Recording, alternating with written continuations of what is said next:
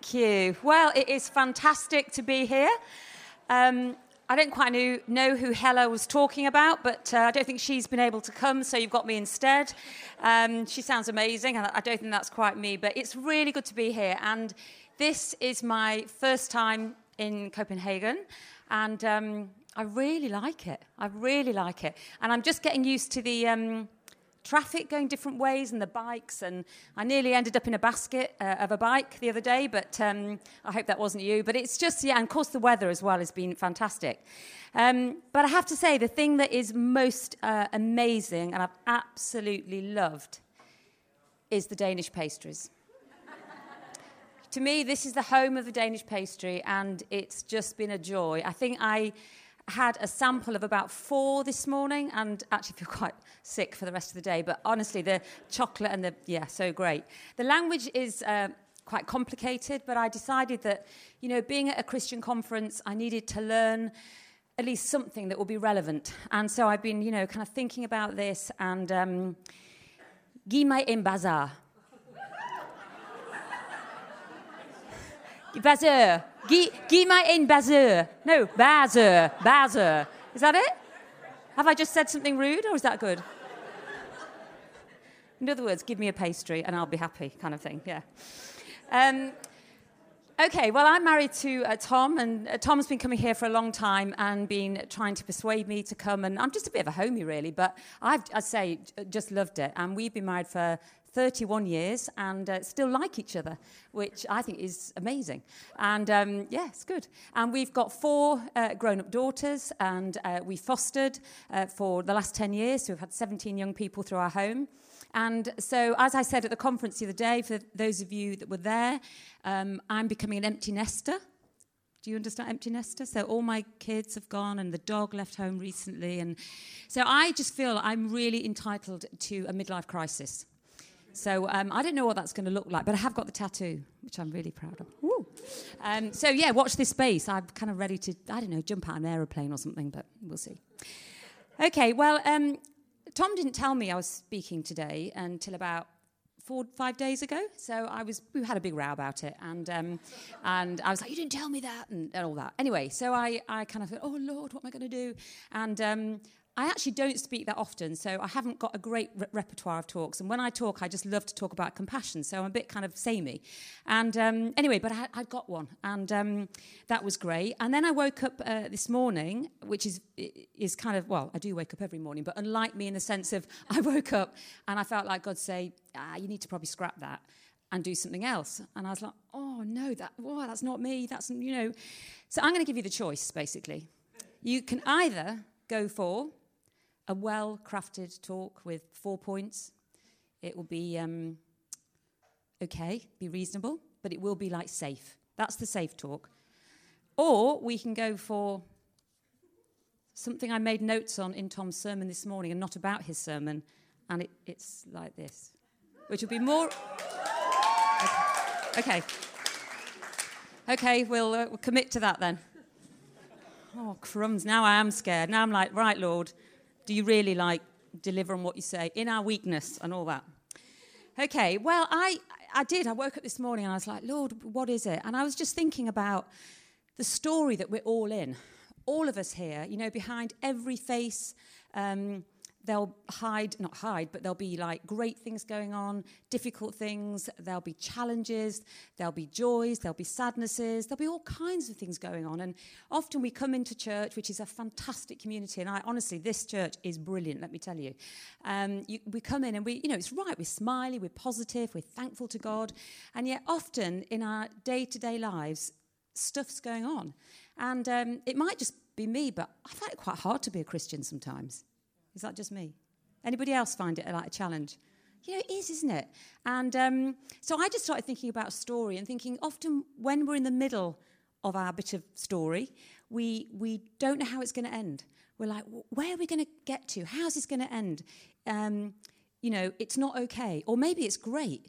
But life has a way of kind of... Well, it's uncertain, isn't it? It's uncertain at the end of the day.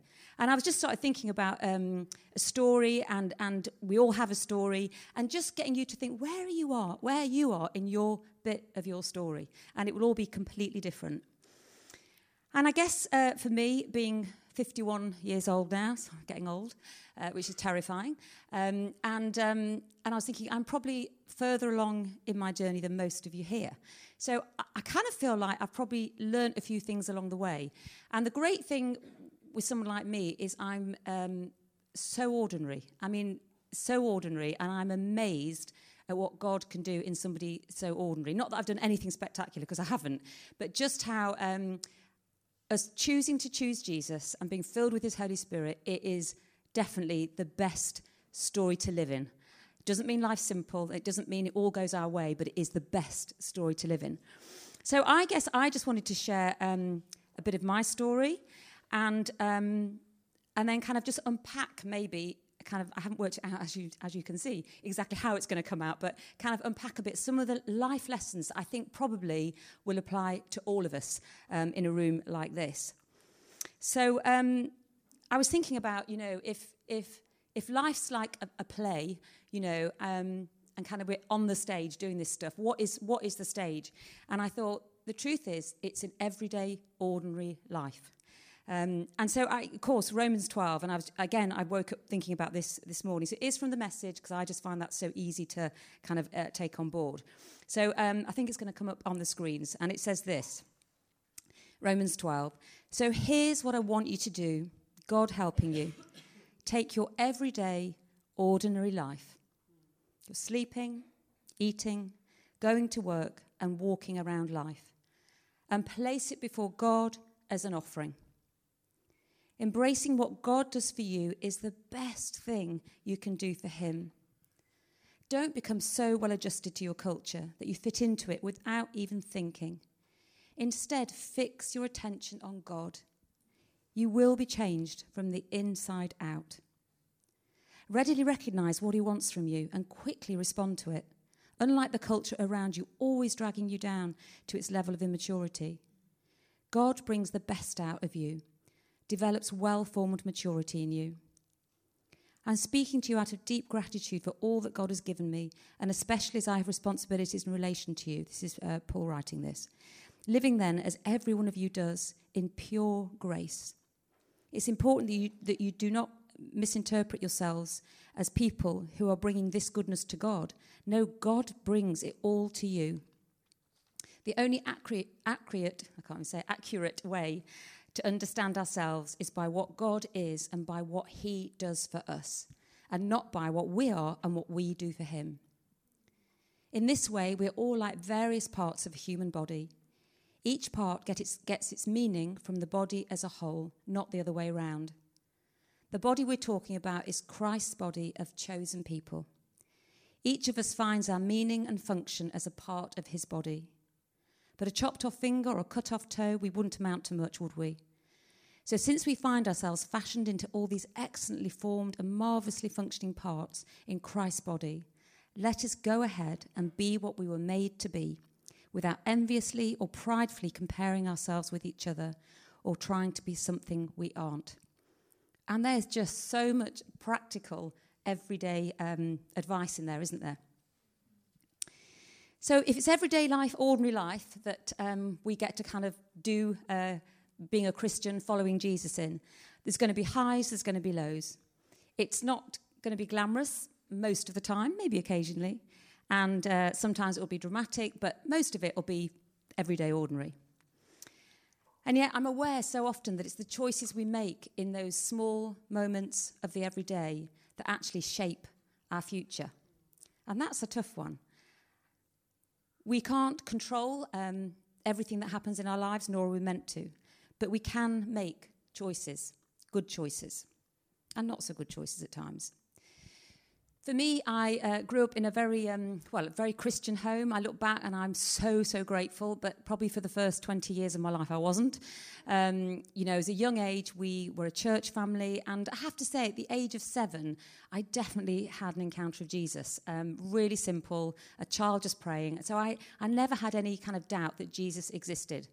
But then as I grew into my teens, I just found that I hated what I felt like was the religious side. So we had to go to church. You know, every Sunday morning I was dragged out of bed, and in my mind, Forster Church. And we had a house where on the front door we had a Jesus Loves You sticker, which quite honestly was a massive cringe when your friends came around. And on the back of the toilet we had I forgot what the calendar's called. Anyway, it's got a certain name with little text written, and then you rip it off, and then the next, you know. So you'd sit in the toilet and get it, and the front door, and then round the house we had, you know, plaques, and as for me, my house, and all that. And, growing up, it was just a pain. I was, just being honest. To be honest, I was a really nervous, anxious young person. My mum had lots of depression. So I remember, I never knew what mood she was going to be in. So I was always kind of a bit nervous to come home. And if she was in a good place, that was fine. If she wasn't, So I learned from a young age to be useful. If I'm useful, I'll be loved. That was always my kind of narrative growing up. My dad was a social worker, and he had a really interesting job in child protection. So quite often I'd end up going out with him when he was on call. And I honestly look back and think that was quite a moments in my life when probably, even at a young age, I was being exposed to the poor and those who were struggling, and what that looked like and smelt like, and what it heard, I could hear, kind of thing. So it was probably an influence. And again, isn't it interesting how the little things in life influence you as you're growing up? And so at the age of 17, I finally got to leave home, and I went off to do my nurse training. And again, completely terrified and nervous, and didn't know what or how, But I remember leaving thinking, I can finally now escape God. So it felt good, and for a little while. Except as I got into more and more mischief, not major stuff, but things teenagers do or did then, probably not as bad as now. I remember always sensing that God was with me, even when I was doing things I knew were naughty. And I always felt like He was there. He was like, "I'm with you. I love you. I'm here." And it was really annoying because in my head, I just thought. I think I always thought God is a judge. It's about rules, and you have to obey, and you have to get it right. And so suddenly to be experiencing what felt like God's grace and kindness and love for the first time, I actually found it really hard because I thought I'd rather know the angry God. That makes sense to me. I can deal with him, but a God that loves me and allows me to make mistakes and is gracious, and so the more I kind of went on, I'm like, do you know what? I can't escape him. I don't actually want to escape him.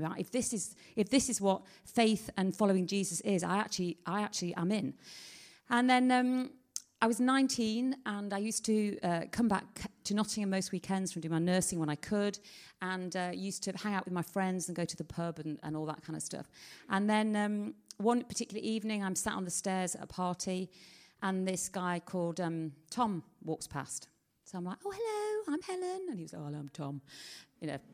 Not actually that deep, but, And anyway, we got chatting, and I just thought, really, really, I really fancy him. He's really nice. And he was a youth worker, and I was a nurse, and that was all nice. Anyway, then he disappeared off. And so I thought, oh, that's a shame. I really, felt like a connection with him. Anyway, that was it. A few weeks later, I'm in church in the centre of Nottingham. It's an old Anglican church. And it was a big service, and they'd put extra chairs out. And whoever was sat behind me kept banging their knees into my back. So that was irritating, of course. And anyway, I turned round, and it was Tom. So I was like, "Oh, my goodness, didn't we met at that party, do you remember?" And he was like, "Yeah, yeah, yeah." And he was, a bit embarrassed. And he's he's a very extrovert kind of person. So I just said, "Oh, it'd be great to go out for a drink sometime," which, again, was completely unlike me. Anyway, the following week, we met up for a drink, and he was so nervous that he brought a friend with him. I also remember him having, leather trousers, and it kind of slightly put me off, but anyway, So I think the thing is, for me, I was really shocked he was a Christian, and I'm like, a Christian that I actually fancy. That, interesting, that's really good, never expected that. And so, cut a long story short, really, he basically... proposed to me about 2 weeks later. I know. And I think it was my rebellion, because it was so unlike me and so and I was just obsessed with him. When you first meet someone, how much you can think, he's just so gorgeous. And so I just was like, yes. In fact, he didn't propose. Sorry, I stand corrected. He said to me, I asked him what he was thinking. He was sat there, and he took ages to tell me. I said, what are you thinking? He said, well, I was just thinking, would you have my children? So I did take that as a proposal, which is right, women, isn't it? Someone was asking, yeah. Anyway, so I just said, yes, I would. And he was like, yeah, let's get married. So that was kind of helpful. And so we did. And, yeah. Yeah, so so I've totally don't know where I'm going now. But we, so basically within 12 weeks, we got married. And then suddenly, the reality, we didn't actually know each other at all. So it was quite an adventure, and amazing actually how God brought us together. And I think I just thought, I've met a Christian, I fancy him, he wants my babies, let's go for it. And so it was kind of as simple as that, or a bit too simple really. But no, obviously I truly believe that, again, you look back and you think, in the middle of it all, it was like, this is crazy, but how you look back and think, no, this was so the Lord, he so planned it all. And it wasn't even out of me being in a perfect and wonderful place. It just, and neither was he. And amazing. And when we met, I can honestly say we were on the edge of church, really. Although we'd passionate about Jesus, that no doubt there. But we were on the edge of church in the sense of, like, we were cross with it, frustrated. He was from a Catholic background. So I think for me, he brought such freedom because I didn't know many Catholics, but he didn't seem to have any rules at all. So that was a whole new thing. I don't know if that's a normal thing, but he was, yeah. So that was very refreshing for me. And so we kind of met in that place of, like, wanting to follow Jesus. Church wasn't really relevant. And then quite quickly we kind of wanted to make a difference. We were like, thought we were all it. I was 20, Tom was a bit older, and we were just like, yeah, we're all it. And I remember we were invited to run a house for 7 homeless young people. And I was doing my nurse training. I transferred back to Nottingham, and what a crazy thing to do. We've been married, a month. And we went off to run this house for 7 homeless people. I put the few wedding presents I got, I put in the house. And we had 6 months of, pure hell. But I kind of look back and think, again, it was probably a really stupid thing to do. But, I think God's really kind again. He saw our heart, he saw our passion, and he kind of allowed it to happen. And we did learn so much living in that house. But after 6 months, we completely burnt out and just had to get out. So it was a great experience, but kind of a crazy thing. And then we ended up I had a baby, had Katie, our first daughter, which was amazing, and kind of had a couple of years. We went off to live in Birmingham and just did some different things. It was a real quiet time in life, really, of just doing life, I guess. You have some seasons when it almost feels, not flatlining, but just doing life. And then I was desperate to come back home, so I was thinking, it'd be so good to come back to Nottingham. All my family are there, and it felt hard because we had sort of this 3 years of being completely away. And again, I look back and I think God was just shaping us and really helping us invest in each other, bearing in mind we still hardly knew each other and our family and being established as parents. I remember that time we were completely broke. Tom had gone back to study. I think I'd had another baby by then, and we were skint. And it was a really, really hard time, to the point that we had to have food parcels from his mum, which was like through gritted teeth for me. But and it was just a really hard time.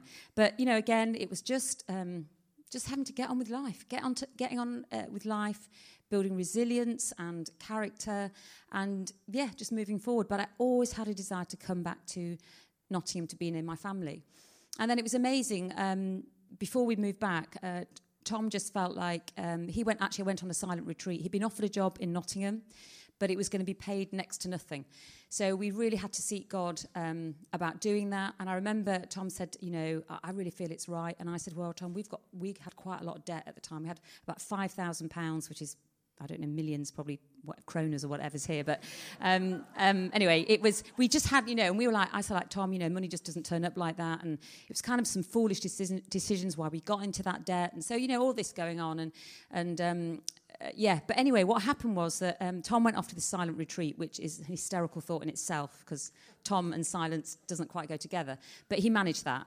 And but anyway, while he was there, the place that offered us the job was called the Potter's House.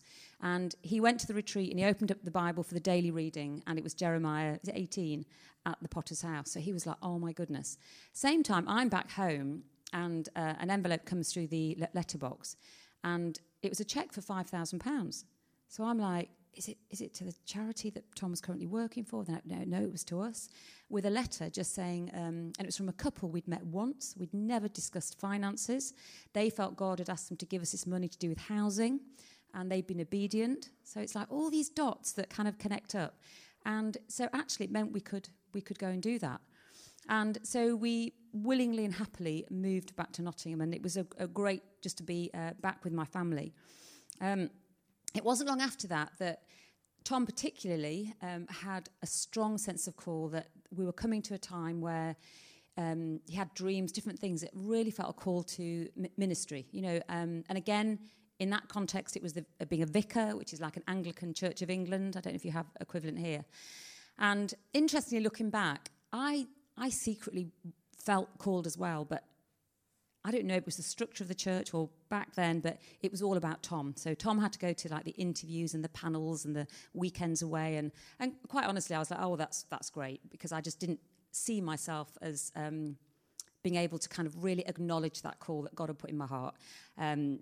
Which was interesting. But anyway, so Tom went off and did all these different things, and we really felt excited. And I just thought, I'm going to be such a good vicar's wife, and I'm going to have my nice little parish, and they have nice churches with, what's it called, steeples, and and I was going to have a nice vicarage.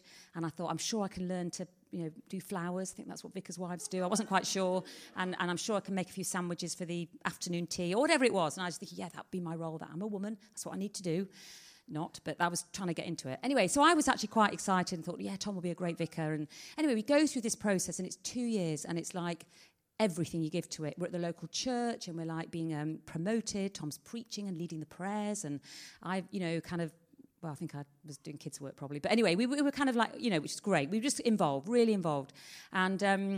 And it was like, yes, God has spoken to us. We know what we're doing. We're going to be vicars. And that's, well, you know, it's going to be great. We have found the call on our life. Finally, we know what we're about. And, really, really good. And then it was the final weekend that he had to go to panel. And he came back and he said, oh, yeah, I'm so in. I'm so got this sorted. I said, oh, great, exciting. And then we got the letter about 2 weeks later. And we opened it excitedly. And it said, no. Absolutely not, and don't even think about coming back. It's a no. You will not make a vicar. So it's like, oh, and then this guy, this one of the kind of board had to come round and sit down and talk to us and say why he didn't get in, and it was probably the first time in our lives, and Tom must have been probably 20s, I can't remember, but that someone actually challenged behaviours. And it was deeply painful, particularly for me as a wife having to listen because I hadn't been involved, so I'd been spared. But it was, so Tom kind of took quite a battering. But actually, again, looking through the kind of mirror back, I was so grateful, so grateful. If anyone ever speaks into your life and it's out of love and because they really care about you, do you know what? The best thing is receive it. And I remember when the guy was talking, Tom... I hope it's all right me saying all this on your behalf, but was trying to kind of justify it. And I remember just saying, just be quiet, just take it. We've got to just take this on the chin.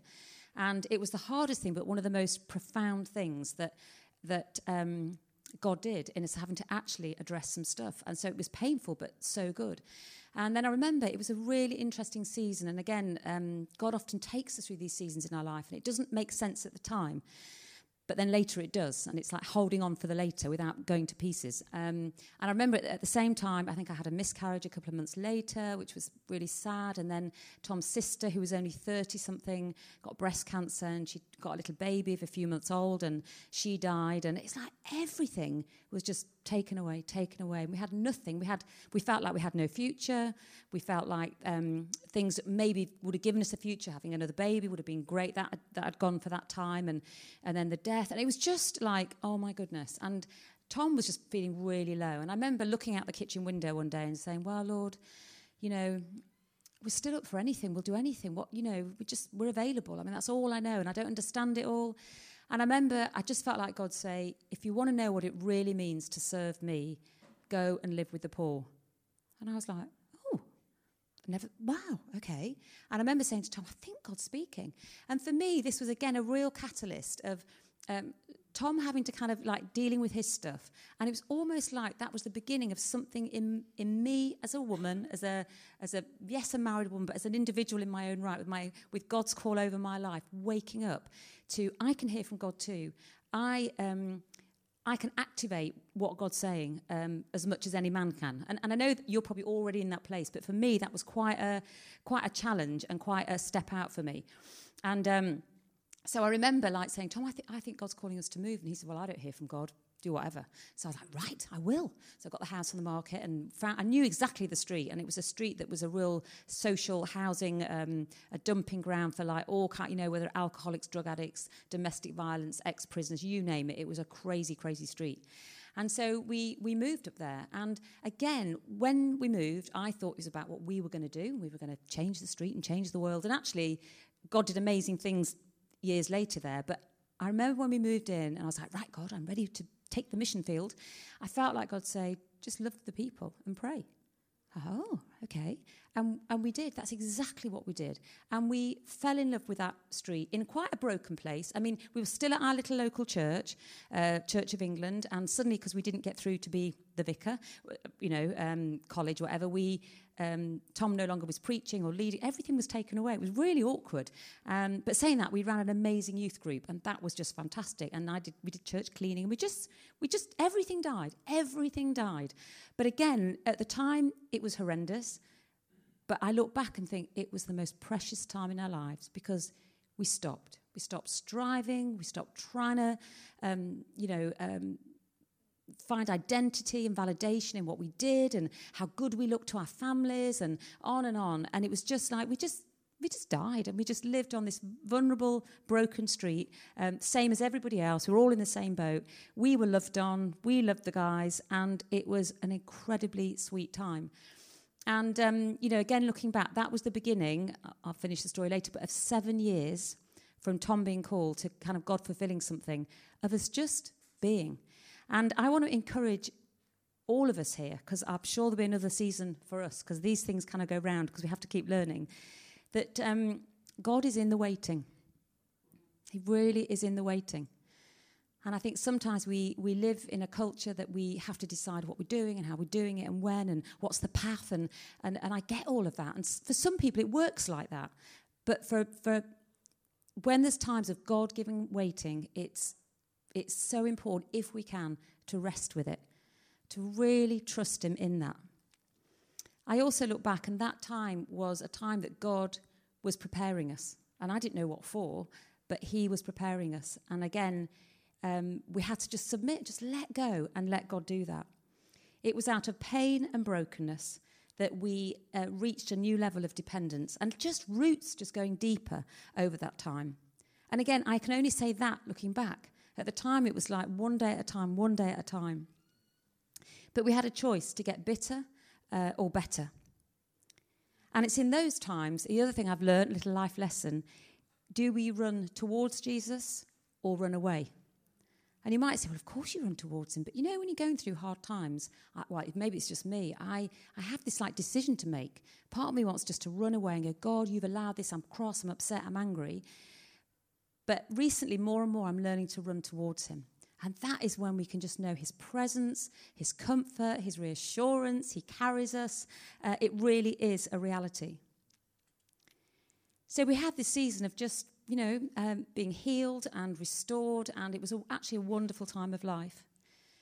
And then John and Debbie, who we'd known for years before, out the blue, we hadn't seen them for probably about 10 years, we got a phone call, and it was John, and he just said, oh, hi. And I was like, oh, John, amazing. Hi, how are you? And he said, we're coming back to Nottingham. We're going to plant a church.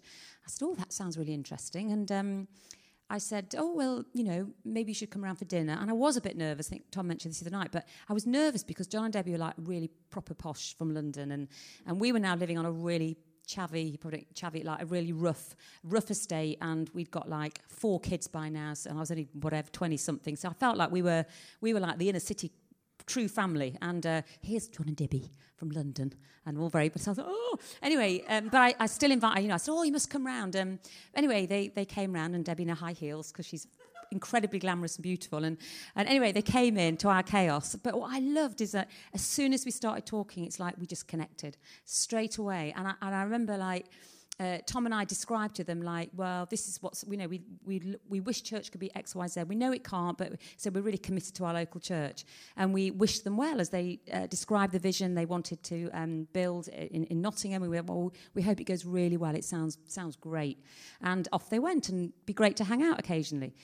And I remember saying to Tom, do you know, I think we should at least pray and say to God, does he want us to be involved in this new church plant? You know, and Tom said, oh, okay. I said, I know God doesn't want us, but be nice, just polite to pray.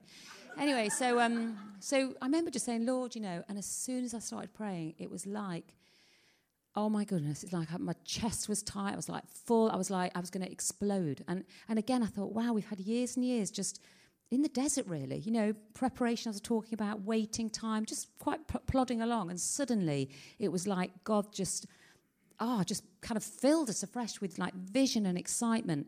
And we couldn't help ourselves. So we were like, we've got to do it. And so we did. And so we were part of the very first meeting at Trent. And I won't get into this, but it was amazing once Trent started how suddenly on our street, honestly, it was just incredible that we started a small group. We started doing blessing the community on that street. We saw people healed. We saw some incredible Holy Spirit things. And the best thing for me was waking up one morning and someone had written, I won't say the word, F off. You can imagine, bad word. So, yeah, I won't say it. Anyway, on our wall, graffitied it, because basically they were, like, offended by... God had just arrived on the street, basically, and it was incredible. And yet all those years of nothing, then suddenly God's kingdom came on that street, and there's so many stories. That's another story in itself. But, you know, I look at a room like this, and, you know, all of us, whatever is going on in our lives, we carry such potential. Despite ourselves, despite all our insecurities, uncertainties, things we mess up on, we are human. We're human and we're frail. It doesn't disqualify us. I always think, are we, though, trying to point towards Jesus, be more like him? But we stumble and fall and clumsy along the way. It's really okay. And, you know, more and more I'm realising just the incredible privilege of carrying the Holy Spirit. And that just makes everything possible, everything possible. And, you know, I look at a church like this, and, I'm looking at all of you young people. That makes me feel old, which is not great, but amazing potential in this room.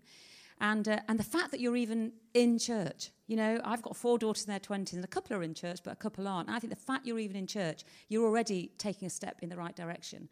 And this is a community that can so impact this community, this city. It's an amazing city as well. And it's like, you know, what is your part to play in that? You know, and I think it's easy to think, oh, well, we'll come to church and it's great and that is great.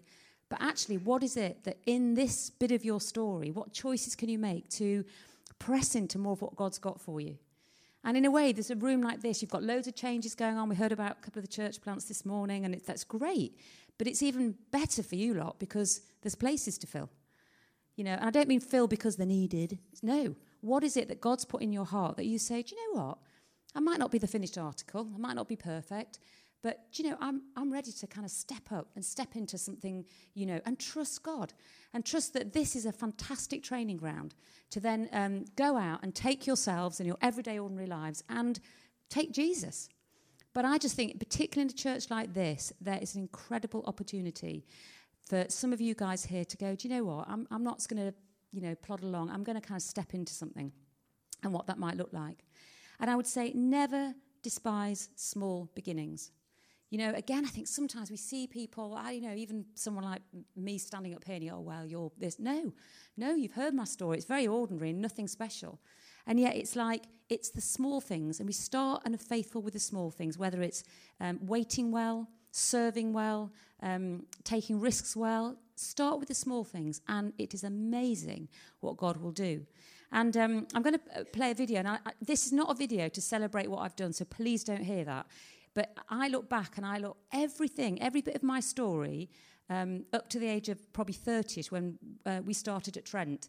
It was the first time that I really felt like my call, me as a woman, came out from behind Tom. And suddenly I felt the excitement of actually God's got something on my life for me to do. I'd never noticed it. I'd never realised it. I'd pressed it and pushed it down for so long. I thought that was normal. And it was suddenly God began to set me free and wake me up. And it's, you know, from the age of 30, not without lots of ups and downs, but it's like being a revelation that, God can use me.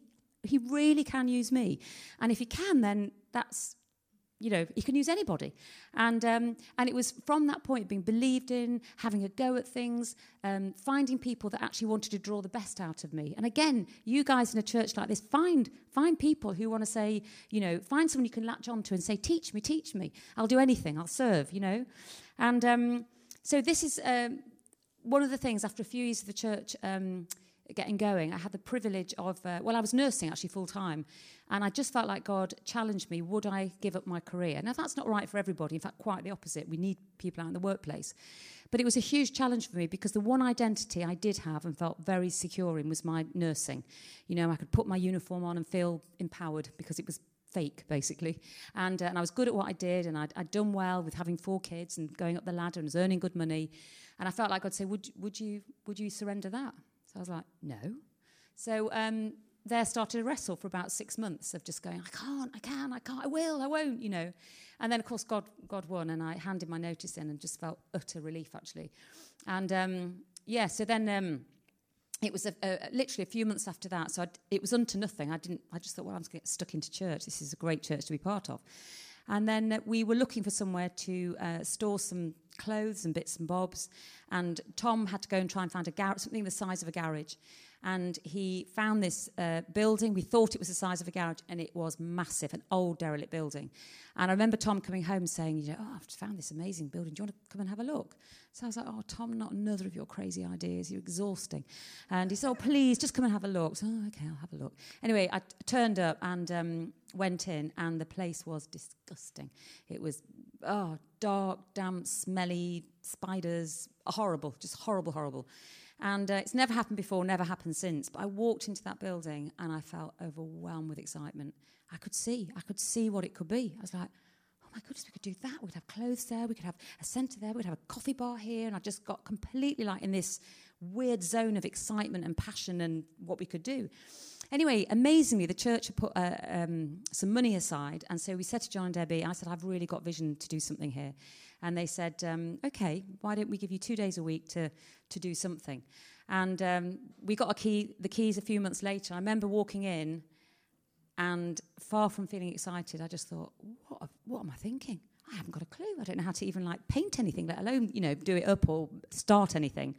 But it has been incredible from that kind of small little opportunity. The church then completely got involved. I got all the small groups involved. And we've watched 15 years of hard slog, week in, week out, loads of ups and downs, but amazing what God has done through not just me, but a bunch of ordinary people in ordinary lives. So we'll just watch this. So that's kind of a bit of my story, but for all of you, everyone's story here is different.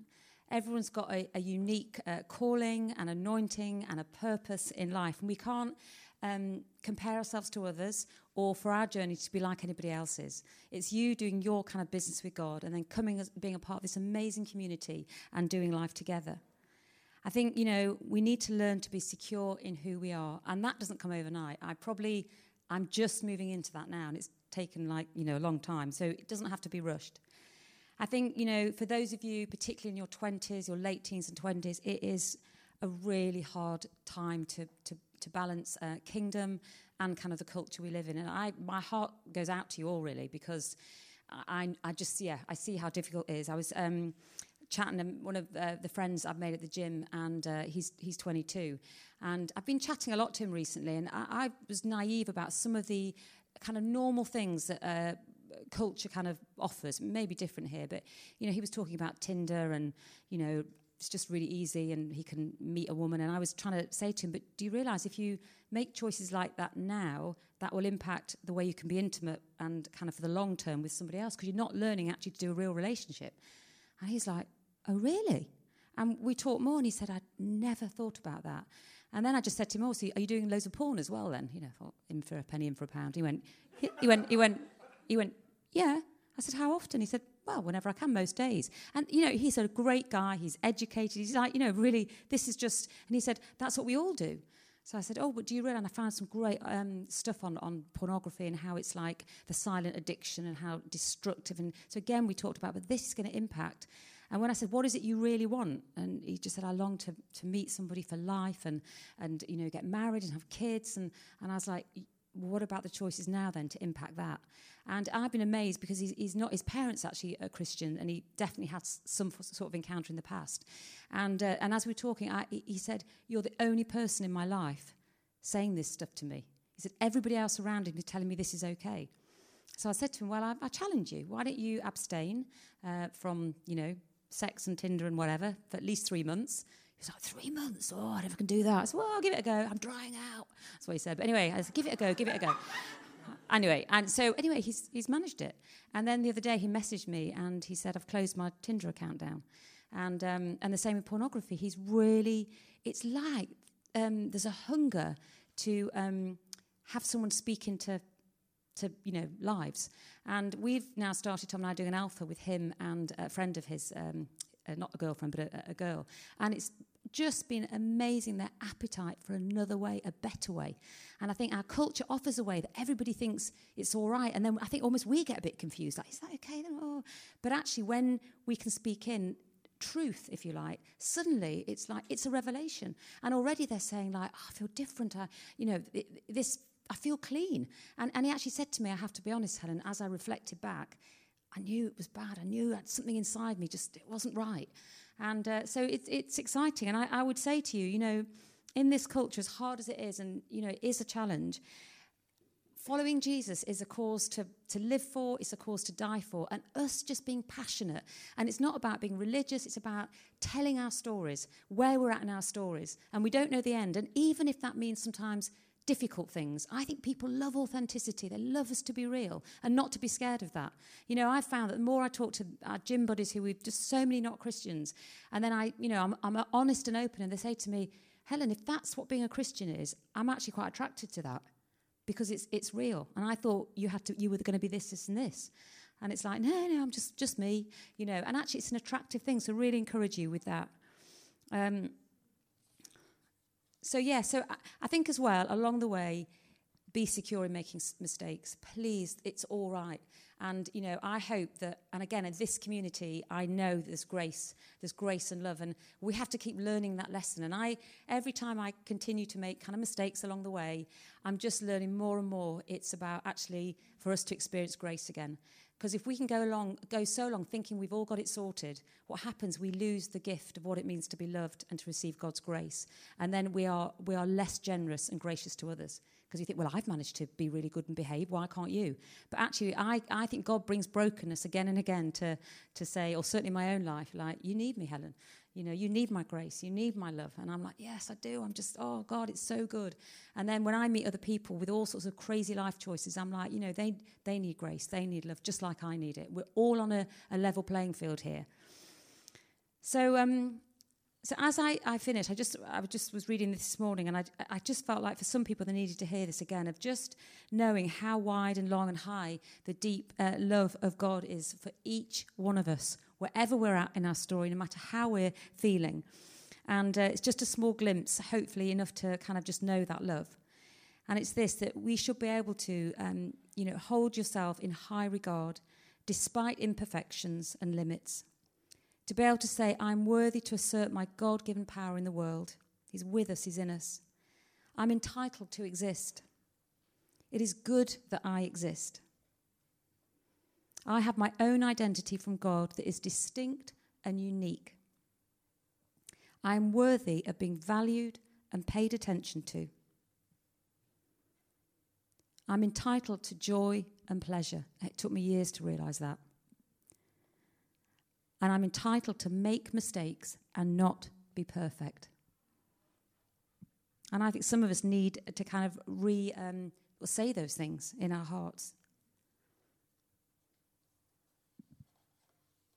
So as I finish, I just would encourage you to think about where you're at in your story, to maybe reflect back and know that God is faithful. He really, really is. It doesn't always feel like it. It doesn't always look like it.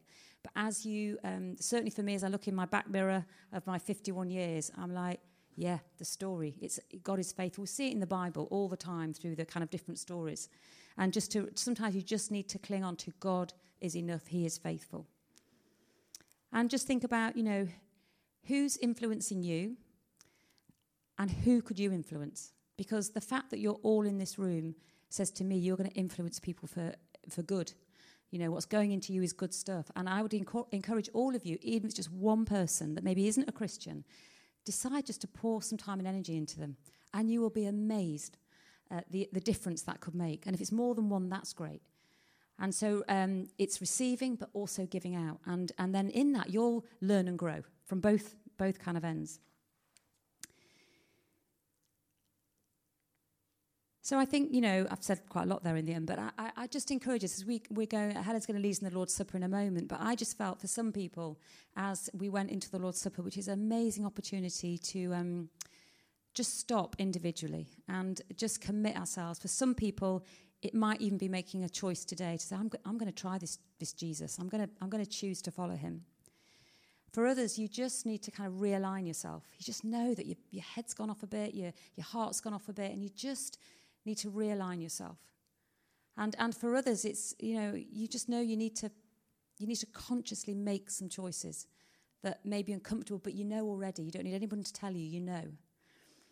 And I think whatever it is, I just encourage you as you take the bread and the wine to do business with God tonight.